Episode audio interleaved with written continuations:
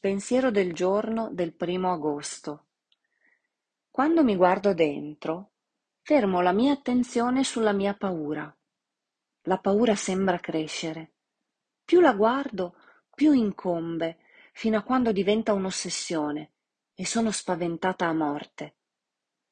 Una volta che ho accettato il perdono del mio potere superiore per i miei fallimenti passati, ho cominciato ad accettare me stessa e la mia umanità. Una delle cose strane che ho notato è che tutte le cose che temevo potessero succedere non sono accadute.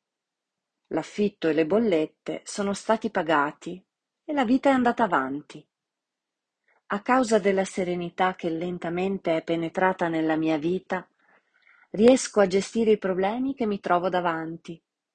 Ho la mente sgombra e l'animo tranquillo.